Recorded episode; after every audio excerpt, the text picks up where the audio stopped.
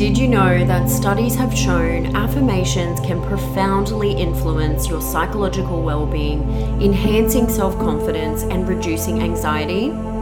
Here at Positive Birth Australia, we have crafted a 20 minute birth affirmations track filled with soulful, carefully curated affirmations to empower, inspire, and guide you to deeply remember the power you hold within. And to my fellow belly birth mothers, we have created a track specifically for you to honor that all birth is a sacred moment of profound significance. For only $5, you can download and immerse yourself in our affirmations track to transform your mindset in the lead up to birth and during labor, serving as a potent reminder of the inherent power and love you possess. Visit us at www.positivebirthaustralia.com or head to the show notes and follow the link provided to start your journey toward a more empowered birth experience. Welcome to Positive Birth Australia, a podcast created to empower and educate mothers along their own pregnancy journey.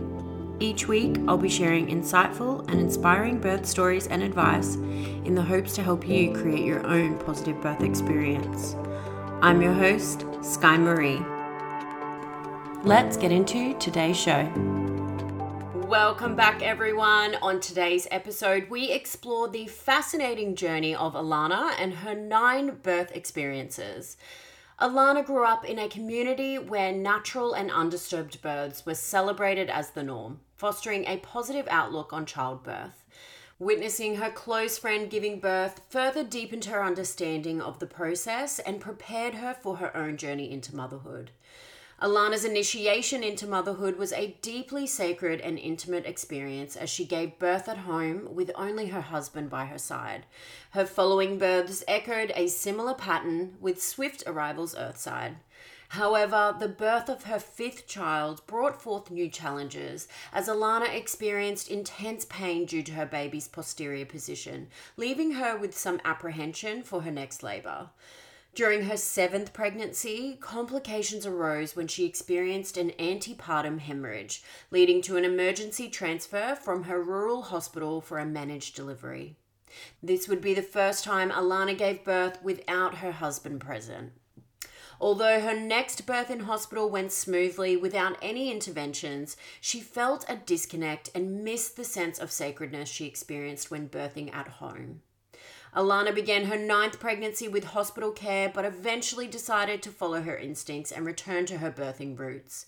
Today, we hear the profound reflections and lessons Alana learned from her unique birth experiences and how her husband's gentle reassurance that she had everything she needed within her served as a guiding light when overwhelmed at the thought of birthing without him.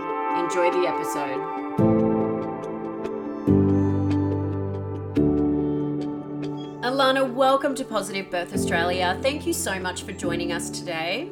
Thanks for having me on Sky, even at um, late notice. Yeah, oh, thank you so much for being available at such late notice. I appreciate it. You're right. So, to start off the episode, could you just let the listeners know a little bit about yourself? Yeah, great. Um, so, uh, I'm a mum of nine um, with uh, children ranging um, between the ages of two and a half and 15. Mm-hmm. Um, I live in central Queensland in a small country town, um, and we live on a rural property uh, with my uh, sister-in-law and uh, sorry, my sister and my brother-in-law and my mum and my dad.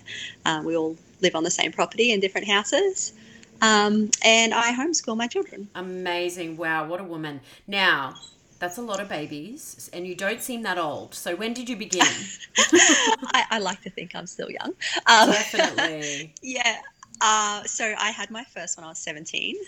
Um, yeah, and then um, they've averaged like every 18 months to two years since wow, then. Wow, that's incredible. And did you know from a young age that you wanted to have a big family? Yeah, definitely. In fact, I joke that um, in high school, I always said that I wanted 10 children. Wow. Um, but then I go, oh, you know, that was before I had actual children, you yeah. know, and I didn't know what it was like. But now I have but, nine, I'm almost there. Yeah, exactly. Okay, so what is it like to have nine children? Because I know everyone listening right now is thinking, how? How do you do this? Because I have three kids and it's, you know, pretty overwhelming.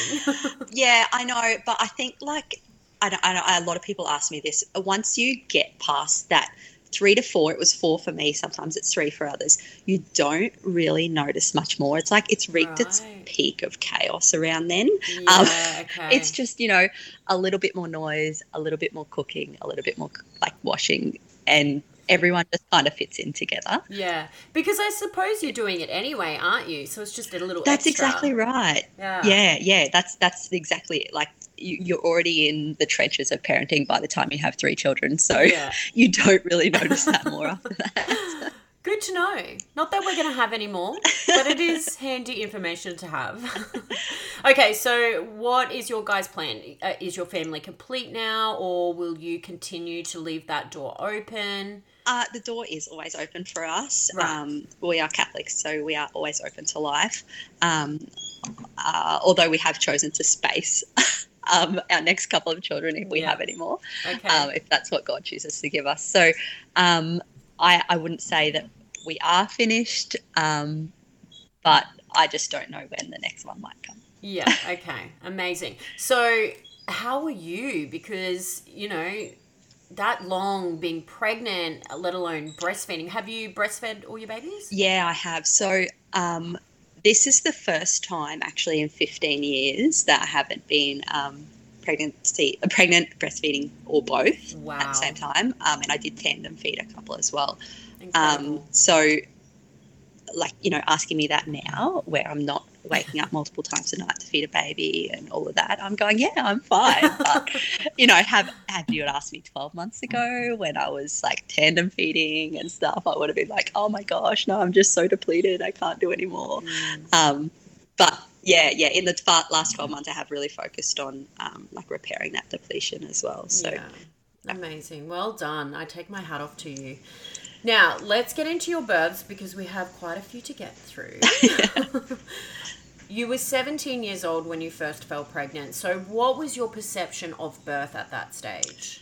Um, well, thankfully, it was really, really positive. We, we lived in a like a great small town community that um, just lived and breathed natural birth. Like that, there wasn't any other way to birth except naturally. How Um, amazing is that? yeah.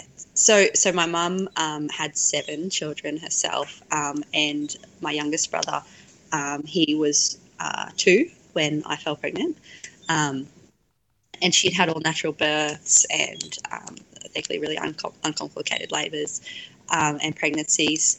I had been invited when I was um, 16 to go and witness the birth of another close family friend. So it was just um, it was really normalized to to just let your body do what it naturally needed to do. Yeah. Yeah. Amazing. And how was it to witness a birth? Um, it was amazing, actually. Like like really amazing. Especially as a 16 year old, I really didn't know what I was walking into. Um, in terms of like, I guess you could say like the nitty gritty of birth.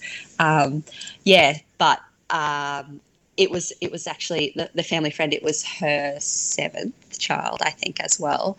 Um, and she went on to have 13. Oh, wow. um, of her own, and um, and so she had an unassisted home birth, um, and it was her first water birth, and it was just it was just beautiful, like um, just to see her so inter- uninterrupted um, during that process. Mhm.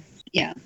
Any fears around birth? I know you had a healthy perception of it, but was there any fears when it came to your time to actually go through the process? Um, honestly, no, but I will say that that could have been because I was quite young and naive as well. Um, so I, because I all I had been exposed to exposed to is the positives. I, I hadn't really seen any negatives in birth, so I I didn't have any fears surrounding that because I'd seen so no negatives. yeah. yeah. Um, And how was that first birth for you? uh, it was great. It was like textbook, really. Um, I, I went actually went into labour at about 36 and a half weeks, um, which is a little bit early. Um, but I, I, I didn't even think of that at the time, to be honest. I was just like, oh, yeah, you know, pretty much term. Like, I guess this is what happens being first baby. Um, Mm. and uh, it was just my husband and I. Uh, we um, we free birthed our first, um, and yeah, I, I don't know. I, I had I was super organized. I had all of these things laid out that he put together, and um, we actually had some friends staying over the night at our house. And I woke up in the early morning in labour, and you know they went around and set things up for me. And they were they were actually male friends that of my husband's that were staying over, but they were just so caring. Oh, I even beautiful. remember um, he he made me a cup of tea and a biscuit. Oh. and like he gave me a cup of tea and a biscuit and I was well and truly in active labour by then and I just looked at it and I was like I don't need a cup of tea and biscuits right now but you know he was just so caring that Yeah. he like he wanted to do something to help Bless him. So, was there any point? I know you said that you were a bit naive about birth, but um, was there any point where you thought to yourself, "Wow, this is really intense"? definitely um like the transition was quite quick like the whole labour I said was only three hours so transition probably only went for like 10 or 15 minutes at the most Okay. Um, so that was quite quick, and um, and then the pushing stage maybe only a few minutes as well. So there was there was there's always that point in every single one of my labours where I, I go through transition. And I go, I can't do this. Like, Mm. yeah, I'm just freaking out. I want to get out of here. I just want to run. I just want to get out of my body and sprint as far as I can away from this whole situation. Yeah. um, but obviously that passes. Um, the only thing I would do differently in that birth is, it, like I said, it was just my husband and I, and that's the way I wanted it. Like I, I saw birth as very private and very intimate, and I didn't want anyone else there. But I do remember in transition, like my husband, obviously he knew the baby was going to be there soon, and he goes, "I'm just going to go and get some more towels." And I just like grabbed him by the shirt. I said, "You can't leave me. You have to mm. stay right here." And it was at that point where, like looking back, I'm like, okay, we maybe need an extra person there next time to like do mm. the running around if I want him to be there the whole time. So, yeah. Mm. And were you you were obviously living on the property at that time? Were you? So did you have extra support? Um, no, we were we were in our own home. Um, oh, okay. yeah, but it was just down the road from my parents' um, house, and uh, you know, you know, so they were close by as well. Uh, my mum was actually out of town at the time, but my dad had gone to get a submersible water heater to keep the birth pool warm um, from a friend down the road who does um, births as well. And he ducked out, and by the time he got back to drop off the heater, he knocked at the door, and he said he called out, "I'm just going to leave the heater here at the door." Um, and then the baby had been born in that time, so we called him in, and he was the first one to meet her. So that was really nice. Aw, Yeah. So beautiful. And how were you feeling after that birth experience? Super empowered, like I was just on cloud nine, um, Mm. you know, and that just made me fall in love with the whole birthing process, like even more. You know, like I, I just wanted to go back again. Yeah. that. And you did eight Yeah. more times. yeah, I did. And in terms of um, then going back for another baby, is it is it like a decision? Okay, we're ready for our next one, or is it just you continue to keep that door open, and when it happens, it happens? yeah, basically, yeah. So, um, yeah, we, we don't do anything to prevent. Um, uh, yeah, we just keep that door open. Yeah. Okay.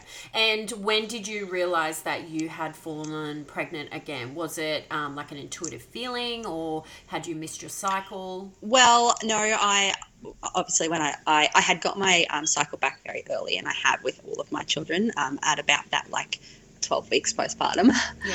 um, despite exclusively breastfeeding. Um, yeah, so um, I think I was about four months postpartum when I found out I was pregnant again. Um, yeah, so that was, I mean, I was excited, but like I said, I was young and probably a little bit naive, um, and I didn't know really what that entailed for me. Mhm. So that ended my breastfeeding journey early, which I was not prepared for. I, you know, I was surrounded by people that breastfed their babies like till they were four, you know, like that was the norm for me. For me to not make it to one year old was like, I, I struggled with that a lot. Um, yeah. I think, yeah, yeah. Okay. And was that just because your milk changed, or? Yeah, definitely. I think Yeah. just because she was so young still, like I just Mm. couldn't keep up with that being pregnant and breastfeeding at the same time. The other ones, as um, they were a little bit older when I fell pregnant again, and you know, having a little bit of solids and milk wasn't their completely like sole source of nutrition. Mhm. Um, so I was able to uh, managed to keep them going. You know. Yeah.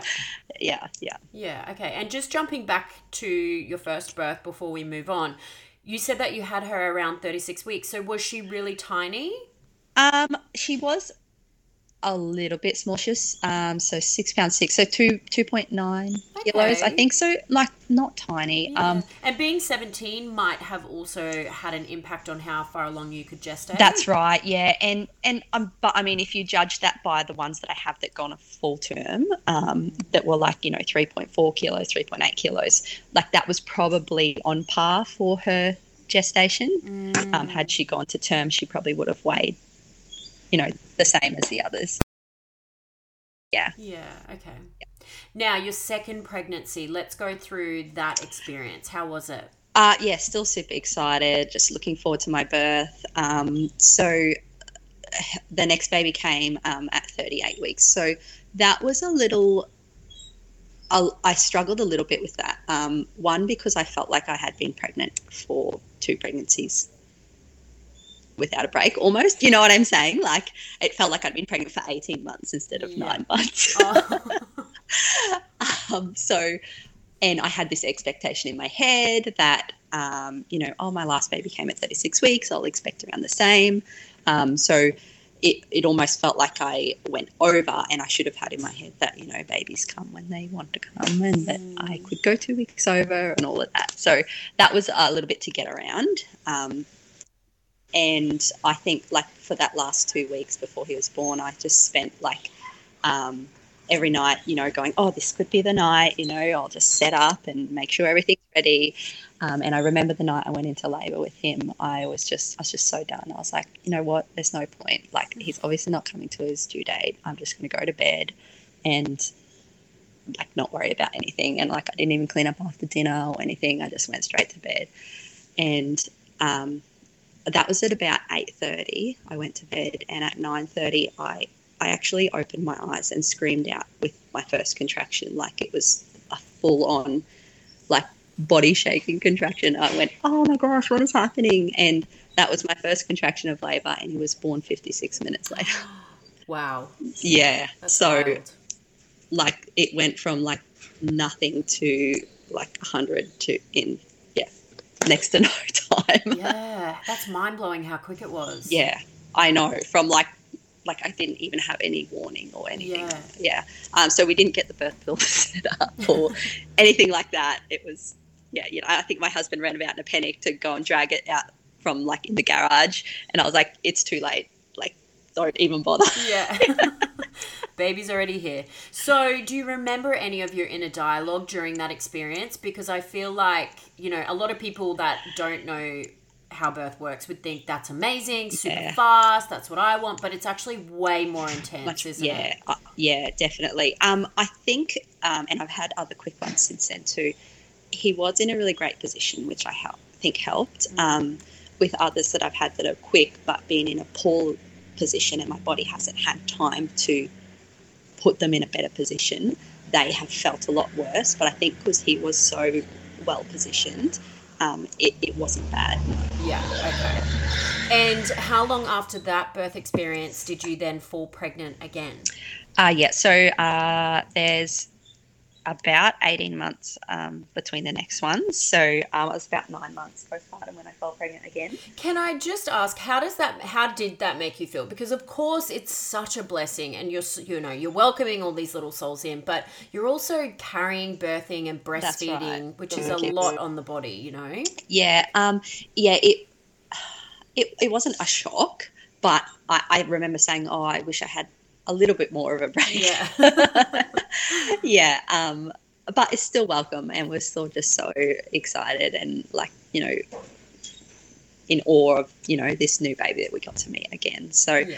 yeah, um, it, it, you know that that little fleeting moment of like, oh, you know, I could have had a bit more of a break didn't last very long at all. Yeah. So how was that pregnancy for you? Were you uh, still breastfeeding at that point? Uh, yes. So I, so like I said, I fell um, pregnant again when um, that second baby was nine months, um, and then I breastfed until it was a year um, while I was pregnant. Um, and then he just self weaned himself um, just because I didn't have the milk there. Yeah. Yeah, so that was fine. And I I had lost, so I had put on about 30 kilos too in those first two pregnancies. So I had lost that before I fell pregnant with my third. Um, like, so that was good. um, you know, I wasn't just keep piling on the weight sort of thing. I was able to get back to a healthy weight range. Um, so that was good. And I stayed active. Um, you know, I got interested in going to the gym and things like that during my third pregnancy, which I think was really good for my mental health as well. Mm-hmm. Yeah, so we were living with my parents while we built our new house. Um, and uh, we were staying up in um, like a transportable building on their property um, that had not, it didn't have its own bathroom, but it had three bedrooms in it. Um, and I remember um, I had a lot of, uh, like I had, it was about that time that I be, like came diagnosed with irritable uterus, and I had that for the rest of the pregnancies after that. So I had a lot of Braxton Hicks leading up to labour with her, like every night. Um, just yeah, like lots of pre-labour and um, really powerful, like to the point like.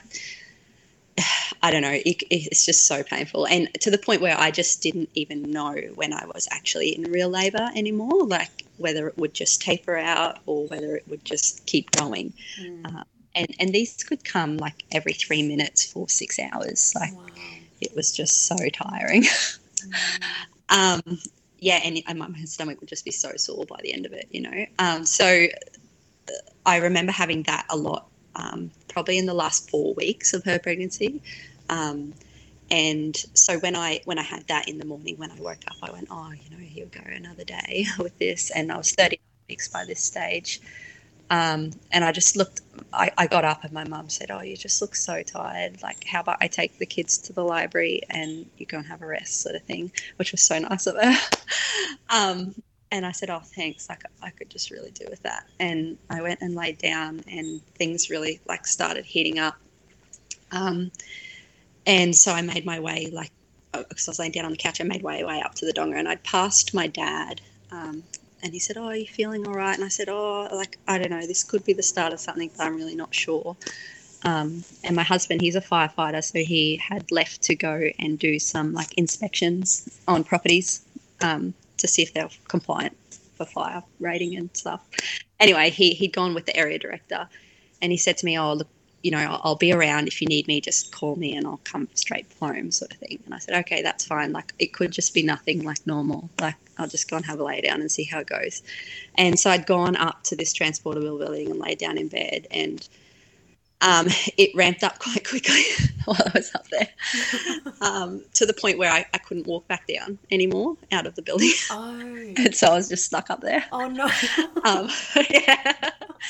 And so I rang my dad and I said, "Oh, Dad, do you mind filling up the birth pool for me?" And he said, "Look, it's already half full. I knew when I looked at oh, you." Oh, bless him! yeah. That's so cute.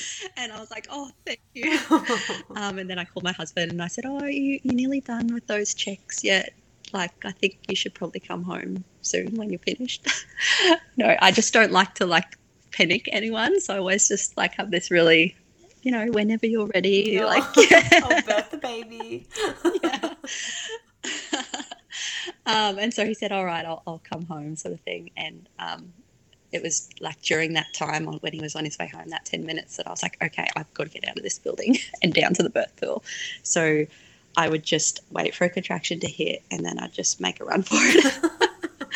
afterwards and then I'd stop wait for the next one and then make a run for it and like it's probably it was probably only 20 meters from there to the birth pool but i had to stop three times in that wow. space um, anyway when i got there like dad was nearly finished filling the pool um, and I, I, like i got straight in and my husband turned up and um, I, like I said before, I just I like that intimacy of it being my husband and I, and so I didn't feel comfortable birthing with my dad there. Mm-hmm. And I remember like holding on, um, so he he put the last bucket of water in the pool and he goes, I think that's enough. I'll go out now. And he shut the door and the baby was born like a minute later. No and my husband, who was still in his fire brigade uniform, he just rolled up his sleeves, you know, and I caught the baby and that was it. Like, oh um, and then a few minutes later, uh, my mum turned up home from the library with the kids and they all met her. So that was really So beautiful. Is there ever any I don't want to say fears, maybe concerns that you you're giving birth so quickly you're not going to make it in time? Yeah, to be honest, I didn't start getting fears um, until so my fifth baby was posterior, um, and her labour was quite long compared to the rest of mine. um, so it, it, went for about six hours, and it was very stop start and um, like really frustrating and real a real mind battle. And I, re- I remember after about you know four hours, I was just like, "This is taking so long. Mm. like, how do people do this?" um, yeah, and that's like a normal amount of time for most yeah. birds. um, and it was it was quite painful, especially the pushing stage. It was just really painful, and I was just so frustrated by it taking so long that I didn't listen to my body anymore, and I just like pushed her out as hard as I could just for it to fall over. Um, so she was my fifth, and then I remember with my sixth, I just had a lot of fears around the pain, mm. um, and and just wondering how I would cope with that, and like going, I just I just don't want to do this this time, like. Mm. So all of them was just so great and peaceful and beautiful and much the same up until yeah that fifth where I had that posterior baby and then my sixth I just carried a lot of fear around the pain of what her delivery was going to be like um, and I got to about 38 weeks and I, I I opened up to my husband about it and I said I just like I'm scared I don't want to go through that pain and he goes well you know you're going to have to so what what do you need to do to work through that you know? Um, and i said oh like at that stage i hadn't even like set anything up or organized anything because i was just so trying to avoid it you know? Like going oh that that won't happen. I won't give birth. You know? The baby will just land in my arms yeah of course. Um, so he said oh why don't you you haven't set anything up like you have with the others. Why don't you put your time into doing that and, you know, uh, set up your birth affirmations and all of that and just really get yourself in that mindset again. Um, and so I did that, and, and that's that really helped me. That really helped me overcome the fear of the pain and go, no, this this is going to be beautiful again, just like my others. Like, um, yeah, and I had an excellent delivery with her as well. This was so beautiful. Mm.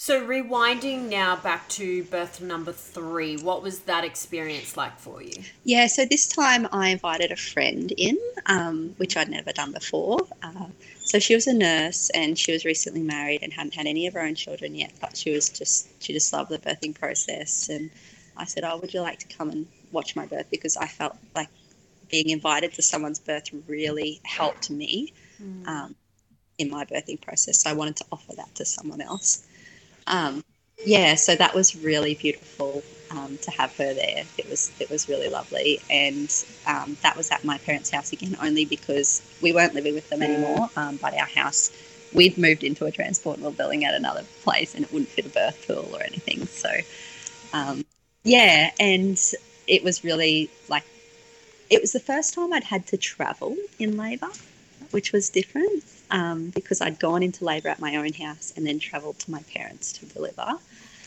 Um, and so that was an experience. Yeah.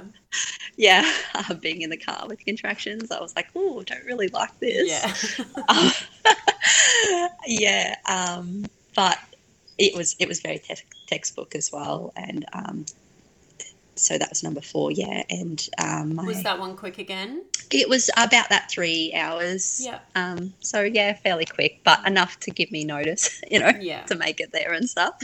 um, yeah, it probably I would say much the same as um, my third birth. Um, that same sort of yeah, three hours. I had like the irritable uterus again, so I had lots of pre-labor and. Um, but I did know when I finally went into labour. So, yeah, so that was number four, and then number fifth was posterior birth. Um, did you know anything about posterior positioning at that stage, or? I I did know what posterior was, and I should have picked up on the signs. Um, even even in pregnancy, like I just had legs and feet all at the front, which I'd never had before. Like I remember saying, "Oh, it's like there's an alien in my stomach because I can actually grab feet." At the front of my stomach, which should have obviously clicked on the fact that, you know, baby's facing out. um, but I just didn't click with that. Um, and it was a bit of a hard pregnancy. I had a lot of sciatic nerve pain um, and pelvic pain, and that could have been because of positioning as well. I was a bridesmaid three times, including on my due date. Oh wow! Not in my hometown. wow. yeah, so I, you know, went to this wedding in these, you know, nine dollar Kmart heels. But yeah, anyway, it was a beautiful wedding, and I would have missed it for the world. And I, I even would have like I packed my birth bag to deliver in Bundaberg, um, you know, where the wedding was, which was two hours from home, just in case. Um, you know, and if, if I had had her the night before, I still would have been in the wedding. Like I was like committed, you know. that is committed. Yeah. in fact, it got to it got to hair and makeup in the morning, and I was like, "This is the cutoff now, baby. Yeah. Like, you, have, you haven't come now, so you've got to stay in for the day." yes, we would we would prefer not to give birth at the altar. exactly. yeah. Yeah, um, and so that was yeah, uh, that was my fifth, and I actually went four days over, which is the first time I've ever been overdue as well, like past post dates or whatever. Wow. Yeah, um, which should have clued me on to like the malpositioning of her as well. Yeah. Yeah. So when things started to take a little bit longer, obviously you have, you know, a few births to sort of compare to. What was your mindset at that stage when you realized, okay, this one's starting to look a little bit different? Yeah. Um I guess I I drew on a lot of those tools that I never really had to use, that I knew that I never really had to use in my other pregnant uh, births. Um, so, you know, I, I thought more about, um, you know, keeping upright and changing positions. And, you know, I used my birth ball for the first time, which I'd never had time to use before. I like, it was actually quite beautiful because you know like my whole family's there at my parents place and you know they were all just around like my brothers and sisters and my mum and my dad and my husband he took me out into the vegetable garden and we'd like pick some strawberries and like i would like stop during contractions and just lean on him and then like yeah it so it in a way it was nice to enjoy labor if you know what i mean Yeah, have Like, that slow build yeah up. exactly yeah yeah um, so that part of it was really nice it was just the pain at the end that was Yeah, a lot. yeah it was a lot yeah And so, where are your children while you're giving birth? Obviously, you live on almost like a compound. So, do you guys all support each other? And yeah yeah um, we we do uh, so uh, it's my sister um, married my brother-in-law Oh, um, so my husband's brother yeah and so they have three of their own and um, expecting another one. And she's had all um, home free births as well. And i helped out at some of those births um, which was really beautiful. Um, so yeah we just i don't know. I, just couldn't imagine doing it with any other one anyone else there. Like we just get along really well. We have the same parenting styles. Like yeah it, it just really works well. Yeah. Well, it's that village vibe, isn't it? absolutely Yeah, that's kind of what we're all lacking in society now, having your village and community. yeah yeah Around you. definitely yeah So take us to your next birth. You said you were more fearful this time around. Um, so when that fear sort of comes in, is at any point do you think, oh, maybe I'll go to hospital for this one? I don't know. Is that even a possibility in your mind, or Um, I had considered it slightly by that point, but only because, and this sounds ridiculous, but I would have got a little bit more of a postpartum rest. yeah? No, that makes total sense. Of course. You know, like I could just lay in bed and snuggle my baby and not have anyone Yeah. me. yeah. Um, That is a valid Yeah. point. That excites me, and I'm not even pregnant. yeah, yeah. So um, once I got past that and just organised what my postpartum was going to look like and where my support was going to come from, it just, you know, I, I was fine with not having that hospital experience. Mhm. Um, yeah, so yeah, that was number six, and number seventh was actually my first hospital birth. Okay. Um, yeah, so I, um, they're not really sure what caused it, but I had a um, antepartum hemorrhage um, Oh, at 34 what's weeks. that? So, uh, so it's just like when you hemorrhage before you have the baby, sort of thing. Right. Um, so it, it wasn't. Uh, when they say hemorrhage, you, you know, you think that you're just bleeding out everywhere. It was a lot of blood, but it wasn't enough for me to have a transfusion or anything like that. Um, uh, but obviously, it was a concerning amount of blood. Um, and so I was doing uh, the midwifery group practice at that time. Um, I don't really know why. Oh, yeah, I do know why. So I just wanted to keep my op- options open a little bit, but I had, they knew my history at the hospital mm. and they knew that I would probably just birth at home. And they were kind of, I wouldn't say that they were okay with it, but they just were like, well, she's just going to do what she's going to do. So we may as well make this safer. Okay. yeah. like my midwife is a bit like, you know, if, if you have a baby at home, people are going to believe you if you say you just didn't make it Mm. because you have fast labours. yeah, so um, that was fine. But um, I rang my midwife when I had this bleed, and I was already feeling not well when my beautiful mum had offered to take my kids again. um, when she saw how poorly I looked, and I'd gone for a lay down, and when I woke up, I had this this, this big gush of blood, and um, so I rang my midwife. I said, "Oh, you know, like I tried laying down, and you know, I'm still bleeding. What do you think I should do?" And she goes, "I you definitely should come in and get checked." Mm. Um, bearing in mind that yeah, I'm only 34 weeks at this stage, um, and you know, like I, by this stage number seven, I'd be having pre-labor from 28 weeks onwards, like just hours and hours of contractions every day, and uh, it was really tiring. And so, you know, this was like any other day where I'd have some tightenings and things like that. And so I went, all right, well, I guess I'll go up to the hospital. And, you know, I hadn't packed a hospital bag or anything because I was having my own birth. Um, so I took my laptop to try and do some work. Um, and I thought, oh, well, you know, while I'm up there getting monitored, I might get some work done. Um, I got up there and they put the monitors on me and they just hit the emergency button and just like everyone come rushing in and yeah, um, baby's heart rate was over 200, which like I didn't know at the time. They didn't really communicate much to me, um, and I didn't really. Like I said, I, I think I was a bit naive because I didn't really think that anything was wrong. I'd never been to hospital before, so I thought this might have been just a normal hospital experience at this stage. oh my gosh, so funny. Oh, this must be what happens when you go to hospital. like, Absolutely. Well, it is in a Oh, way. anyway, so they, um, I must have been fairly dehydrated. They think um, they put, they squeezed um, half a liter of fluids into me um, within like ten minutes, and then they squeezed another bag in, um, and baby's heart rate came down from there. But the obstetrician that was observing me, she was like, "Look, we thought your placenta had come away, and that we were just going to be prepping you for a C-section at this stage." Um, but things have settled down, so we're happy to like keep going. And I was still bleeding quite a bit. Um, anyway, so our hospital won't deliver babies under 36 weeks, uh, so we have to fly to a different hospital. Um, yeah, so she was just sitting there umming and ahhing. She could see tightenings on the monitor, um, but I couldn't feel them at all. Um, I just get them so often that I just don't feel them anymore.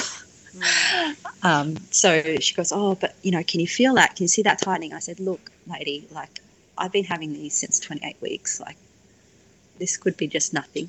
Yeah. Um, and so she was just umming and ahhing whether to put me on the flight or not. Um, because, like I said, they just didn't have the facilities to care for a 34 weeker at that hospital. Um, and she rang around, and usually I would send to Brisbane, but Brisbane didn't have any neonatal beds. Um, the next one is Townsville, um, and they didn't have any neonatal beds. And so the next one apparently would have been Adelaide. Oh wow. Um, but she managed to convince Townsville to take me. Um, so they put me on a Royal Flying Doctor flight um, within about two hours, and I was flown up there. So, uh, like I said, this is my first hospital experience. Um, they couldn't fit my husband on the care flight, so I went by myself. Um, and I I touched down up there. Um, I had to wear a catheter on the flight, which I'd never had before either, because they'd put so much fluid into me. There was no way I was going to make it that long without going to the bathroom. Yeah. Um, and uh, when I arrived up there, um, they said, "Oh, you know, we'll take the catheter out for you. You can go and have a sleep." And I remember saying to the nurse, "Can you just leave it in until after I've had my sleep, yeah. so that I just don't have to get up three hundred times and go to the bathroom?" Yeah, right? Makes sense. anyway, she was like, "That's actually really smart. Yeah, we'll do that." Anyway, um, so they had me in the observation room there still. Um, the Townsville Hospital apparently has a beautiful birthing facility, um, but not for people that are considered high risk, obviously. Um, anyway, I didn't know any of that at the time. Uh, so she, yeah, they just said, all right, we'll just leave you to it, have a sleep, we'll come back in a few hours, sort of thing. And um, I did sleep for about two hours, and it was about, I don't know, it about about 8 a.m. by that stage. And my husband had jumped on a commercial flight, and to get to Townsville on a commercial flight, you have to fly down to Brisbane and then catch another flight up to Townsville. Um, so it's quite an ordeal. And I rang him because things were starting to really like heat up by this stage. Um, I rang him and he'd just gotten off his Brisbane leg and was ready to board his Townsville leg. And I, I was just crying over the phone. I said, like, you're not going to make it. And I'm going to have to do this on my own. oh, I still get emotional thinking about it, honestly. Um, and, and I was like, I can't do this on my own. And he just said to me, like, you can do this. Like, it's always been just you. Like, Wow. I was there, but you've done it every time on your own. Mm, Um, so and so I was like, yeah, okay, right, I'll do it. anyway, so I remember, um, yeah, I hung up and I said to one of the nurses, like, all right, well, uh, this is like, it's go time now. If you want to get anything organized or you want to shift me from this room, now is the time to do it.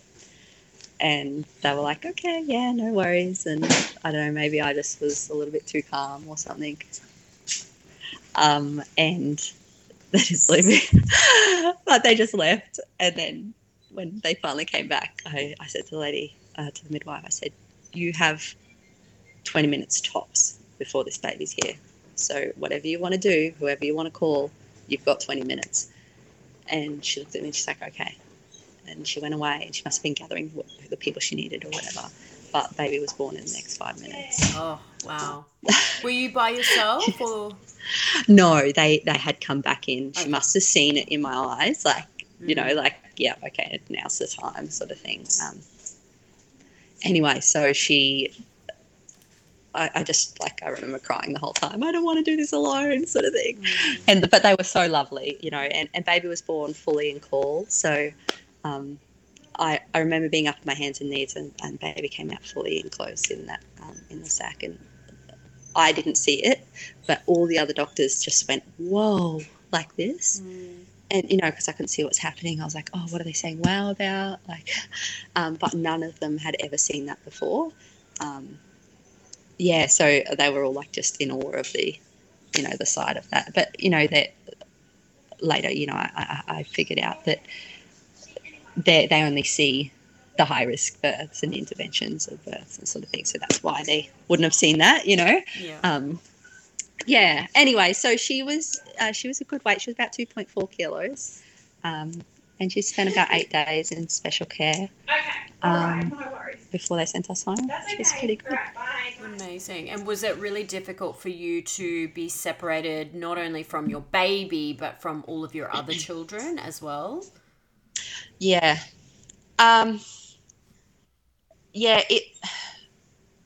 I'll, I'll just say that like my family back home are just so amazing, and so I just like I I had no doubts that they were just 100% being looked after and doted on and cared for. So I knew that I could put 100% of my energy into this new baby that I had to look after. And in a way, it was good because, yeah, that's that's all I did is I, I just ate and I pumped and I, I just sat in that chair next to her bed for 12 hours a day and held her on my chest. Like, Yeah. yeah, so we talked about that. We talked about that rest that you get postpartum. Like, Mm. Being in the hospital, like that, that was my rest that I needed. Mm-hmm. Yeah, like just just God knew I needed that rest, and that's how I gave it to me. And that's literally So, the uh, only way you would have got it, right? yeah, exactly. Yeah, um, and yeah, I just like I, I I attribute that me being able to just hold her for that long during the day, and to, you know, um, even just feed her on my breast while she was being given given the nasal gastric tube, and all of that just helped us go home earlier. You know. Yeah. Yeah. How were you feeling after that experience? Were you holding any trauma from it? it was traumatic and Yeah. I, I don't think i really actually understood how traumatic it was until i was pregnant with my eighth baby um, and i chose to have a hospital birth with her and i think a lot of that came through from just the concern i had about my last birth like yeah um, and the fact my husband was working away at the time so he had gone to um, the firefighting academy in brisbane for four months um, and the baby was due in the last three weeks of his course, so um, he wasn't guaranteed to be there. Um, yeah, so I, like I had in my mind that I would be delivering without him again, and I didn't. I didn't want to do that at home. I wanted to be in the hospital because I'd never delivered a baby at home by myself without him. Yeah. Um, yeah, so I did have a hospital birth, and I I just wasn't really in a great mental state with her, to be honest. Like I just I guess I had just blocked everything out from the last birth, traumatic wise, and it was just like, nope, the hospital's know best now. They know what's best for my body, and I'll just do whatever they tell me to do. And I was just, yeah, I I would never do that again. Mm. Yeah. but yeah, I, I like the birth was fine and, and the midwife I had was really lovely. Like we got up there with my husband, she'd filled the pool, I got in the pool. She let my husband do everything that he would have done at home, like catch the baby, like put her to my chest, everything. Like she she said, "Oh, that was the easiest birth I've ever done because I didn't do anything." um, and you know, I went home. I I think we self discharged in the end. I just went home as soon as I was ready, and um, but yeah, um, it just it just didn't have the same unity as my other home births did. Like, yeah, It's so cool that you get to have those comparisons because you had what would be considered the ultimate outcome for a hospital birth experience, as yeah, undisturbed as it gets, really. And to be able to compare that to your previous births and know that, regardless of that positive experience and outcome that you had in hospital, you still feel that at home and being alone with your husband is where you feel the most safety and sacredness, you know? yeah, definitely, yeah, um, yeah, and, and yeah, I just think I felt like that I, I had to answer to other people, and I Mm. shouldn't have had to answer to anyone else. It was just me and my body and my birth. So, yeah. Um, so then, when I fell pregnant with my ninth, so my youngest boy, um, he, I started off seeing the hospital again and going through MGP, and when I got to about twenty weeks, I think I'd only seen my midwife once, and they because I ticked so many high risk boxes now that I was over 30 and I'd had more than, you know, five births or all of that sort of stuff. They, they just pushed me into this box that I didn't want to be in anymore. Um, and all my meets with, with obstetricians, and I was like, this is not the type of care that I had signed up for. Um, so I rang at like 20 weeks and quit, basically. Were they that- okay with that? Oh, they were not happy about it at all. Um, in fact, they threatened to call CPS, Child Services. Oh no, they Uh, didn't. Yeah. Um, and my husband was really panicked about that. Um, you know, he goes, Oh, you know, like make sure you clean up all the breakfast dishes in the morning so that if they turn up, you know, there's not a mess after breakfast. And I was like, What are they going to say if they turn up to my house and there's dirty dishes in the sink? Yeah. Great, you fed your children today? Exactly. Gosh. honestly. like, yeah.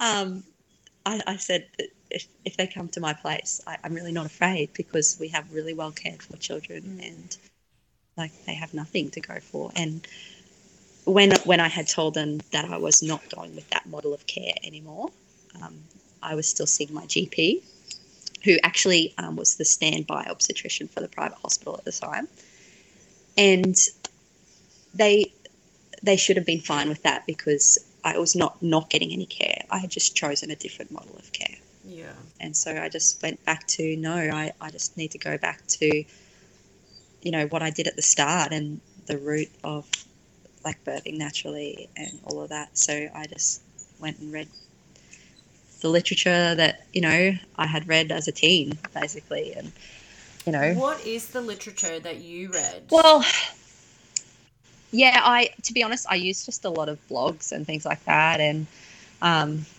you know, just drew a lot from other women's experiences and, and took that as inspiration of my own as well. Um, so, and just used that to, um, you know, envision the sort of delivery that I wanted. Um, so, yeah, I, um, when I went into labour with my ninth, I was I was ready for it. Yeah, I. I, love that so much. You've had that full spectrum of experiences, you know, from um, birthing autonomously at home with just your husband present to then navigating, you know, birth trauma. Yeah. Then returning to your roots of birthing the way the women in your lineage have done it before you. So, how did it feel to walk back into that space of birthing in sovereignty? Um, yes, so I did have moments of being fearful of the pain. Um, but they were fleeting, and I just put all of my energy into um, like creating the sort of birth atmosphere that I wanted. And I ha- have to remember too that you know, like having this many children, like we think that you know maybe maybe the ninth is our last. This could be the last time I deliver a baby. So I just want to make it everything, you know. Yeah. Yeah. Um, so yeah, I just, you know, I, I had this. We'd, we'd moved into a new house at this stage, and I'd, I'd built a big corner bath purely for birthing. um, and you know, I just set up that space as my own. I put up my affirmations. I had everything laid out, like, um, yeah. And so when I did go into labour, and you know, like I said, I get this pre-labour for months. Um, and so I wasn't really sure if I was or not. I, my husband was at work, and he's like he was still firefighter, so he was on night shift, and he would always text me at night and go, "How are you feeling?" Because they sleep at the station um, until they get called out, and he said, "I'm going to go to sleep now. Are you feeling okay?" You know, and he would he would message me that every time he was on night shift, um, so that he would know whether to be alert or not during the night. Um, and I said, "Oh." I feel a bit different tonight. Like, I still get these tightenings, but they feel different. And he said, Well, do you want me to come home now before I go to bed? Or do you want to see how it goes? And I said, Just leave it an hour and I'll let you know. Um, so he stayed up an extra hour. It was about 10 o'clock by this stage, um, maybe 11. And I said, Yeah, I think you should come home. Um, so he did. But this is the first time he's ever really been like other than that posterior labour I had, which was during the day, um, and this one was at night time birth, he'd never really been involved in like the labour side. Mm. Like he's always involved in the birth side, but I would normally wake him up like half an hour before I deliver, or call him in about half an hour before I'm ready to have the baby. So, like, I, I don't mind just labouring on my own. Um, yeah, so, you know, he sat around with me for a bit up until about like one o'clock at night. Um, and he goes, Oh, how's things going? I said, Oh, look, it's really on and off. I don't know, it could take a while now. Um, you know, I, I, guess I'd had that posterior experience, so I was like, Okay, you know, this could go on for a bit. lower my expectations there a bit. Yeah. um, I said, Why don't you go to bed and I'll just wake you up when, when I'm ready. Um, and so he went and did that, and I just laboured by myself. Um, I did notice that things were moving more when I was upright, so I tried to be upright as much as possible. Um, and I went and got him when you know I was starting to struggle on my own. Um, and he said, "Oh, well, I think like he's just like so. I don't know whether it's like the experience of having been there for like eight babies being born, but he's just so into it. He's just like, oh, I can tell you're ready for the pool now. Oh, and I love that. you know, he can he can just tell when my sounds are different and that like what part of labor it is and all of that sort of stuff. Like, and even sometimes if I'm watching a birth video and he hears the like the lady in the birth video like making these different sounds, he's like, "Oh, that baby's only ten minutes away." Like, That's incredible. oh, he's just so funny. Anyway, so um, you know, I, I got down into the pool and the contractions like just pretty much stopped, and he said, "Well, why don't you stand up again?" And so I'd stand up and I'd get a contraction, and then I'd just sit down again and rest, and they would stop. And so, basically, um, he was he was cruel, I say, because I would I would stand up, I'd get a contraction and drop to my knees, and then as soon as it was over, he would be like, "You need to stand up again," and then I'd stand up and I'd get a contraction and drop to my knees, and then every time it finished, he would say, "You need to stand up again." And like looking back, I obviously I really appreciate it, but at the time I was just like, "This is cruel. I don't want to stand up because every time I stand up, I get another contraction. if I just stay down here in the water, they don't start again." Um, but you know, he obviously knew that if I was going to, you know, keep it moving and have it done, then I just had to keep standing up. Um, yeah, and so yeah, in the end, um, we had had. Uh, now let me count. Six girls in a row, Oh wow. and um, this was a little boy. So Oh, Um, that was- lovely. really exciting for him as a dad as well. Um, second little boy, and so yeah, um, uh, like the delivery part went just beautifully, and he was just so excited to hold another son, and yeah, so that was really lovely. Yeah. Do you do anything special with your placentas? Um, I did at the start, so I was like planting a tree on top of them, uh, and then I got a bit lazy, and I would like put them in an ice cream and put them in the freezer and be like, yeah, I'll plant a tree on that later. And then like five years later, when I cleaned out the freezer, I was like, oh, okay, there's like three placentas in here now. What am I going to do? um, and so um, we ended up just this. This sounds so horrible, but like on on my family farm that we're at, um, we have what's called a burn pit, and we just put anything that we can burn, like you know, um, cardboard or green waste or whatever in this pit, and we would burn it. Um, and you know, if we butchered a cow, we would put the waste of the cow in there and, and burn it to dispose of the remains, sort of thing. And so that's what we end up doing with the placentas. We just added it to the burn pit. okay, got it. so I would like to say it was like more like of a ritual, but it really Mm. wasn't. Yeah. And what about your afterbirth care? Is there anything? What's your process for that? Do you go and see anyone after you've given birth just to do a once over? Um, so usually within 24 hours, I will go and um, present to my GP that has been giving me care for my pregnancy, um, and they will write a stat dec saying that they witnessed while I was pregnant, me while I was pregnant, and now that I have attended and presented with a live baby boy or girl. Um, yeah, um, so that I can get a birth certificate, pretty much. Um, so, um, and then they'll do all any newborn baby checks and they'll check me as well. Um, so that's within 24 hours. I usually go and do that. It wasn't until my ninth baby that I came across the book, um, The Postnatal Depletion Cure. Oh, I love that book. Yeah. And I wish that I had read that eight babies ago. Yeah, yeah. Yeah. Um, because I really pushed myself every single postpartum period to just, well, I just, I witnessed my mum. She would just, she'd just get up and make everyone breakfast and like just be on the go. Like, and she never whinged about it. She's just, she's just super mum, to be honest. And that was my representation of what the postpartum period was supposed to be like. So that's kind of what I did. And I do regret that now. I wish that I had just taken in that fourth trimester and just not done anything. Yeah, that's hard to do though when you've got little kitties running around, It is. you know. but do they? I guess at some point they all just start looking after each other. Do they they, do, yeah. And like my older ones, you know, they're like 13, 14, 15 now. Um, they're so helpful and like we have systems in place and everyone everyone understands that, you know, the family is a team and that a team member has to put in their effort as well. and like my eldest, like I've, you know, I've got a photo of her like a few days after I had my last baby, and she's, you know, she's vacuuming and she's like making food for the kids, and like she, yeah, she just, she's just got that caring nature. Well, she'll just look at me and she'll be like, "Mum, you look so tired. Why don't you go and lay down?" Like, you know, yeah, just lovely. You said that you're not breastfeeding anymore, right? Yeah, yeah. So I stopped feeding my last one. He was about 18 months old, and Okay. he's now two and a half. That's a nice gap that you've had so far. yeah, yeah. Um, so my husband and I used that opportunity to go away for our first time in 15 years together without a baby.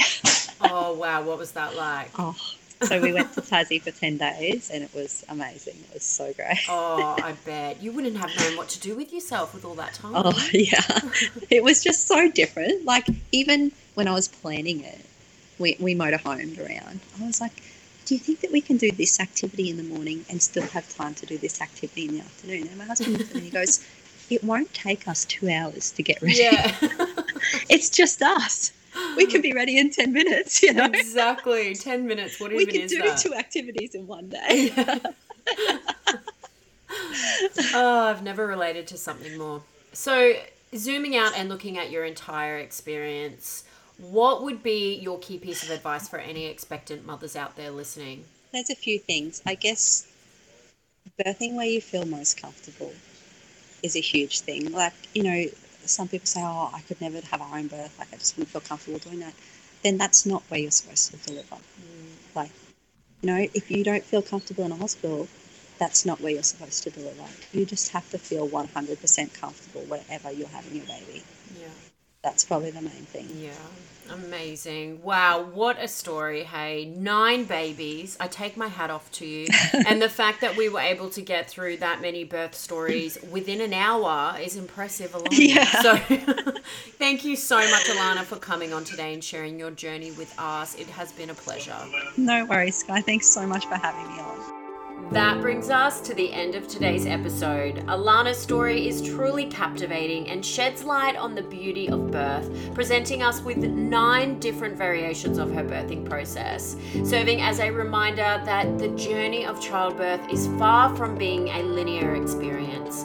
Each and every birth is remarkable and unique. No two births are the same, and it underlines the fact that while we can learn so much from other stories and experiences, you should always approach your own birth with an open mind to its unfolding, holding nothing but deep trust and surrender to your unique process. I hope you all enjoyed today's episode. If you love PBA, your feedback helps us to reach more women who need it and to continue bringing you inspiring stories each week. Thank you so much for being a part of our community. We'll be back next week with another episode of Positive Birth Australia. Until then, take care, stay curious, and continue to embrace the beauty of.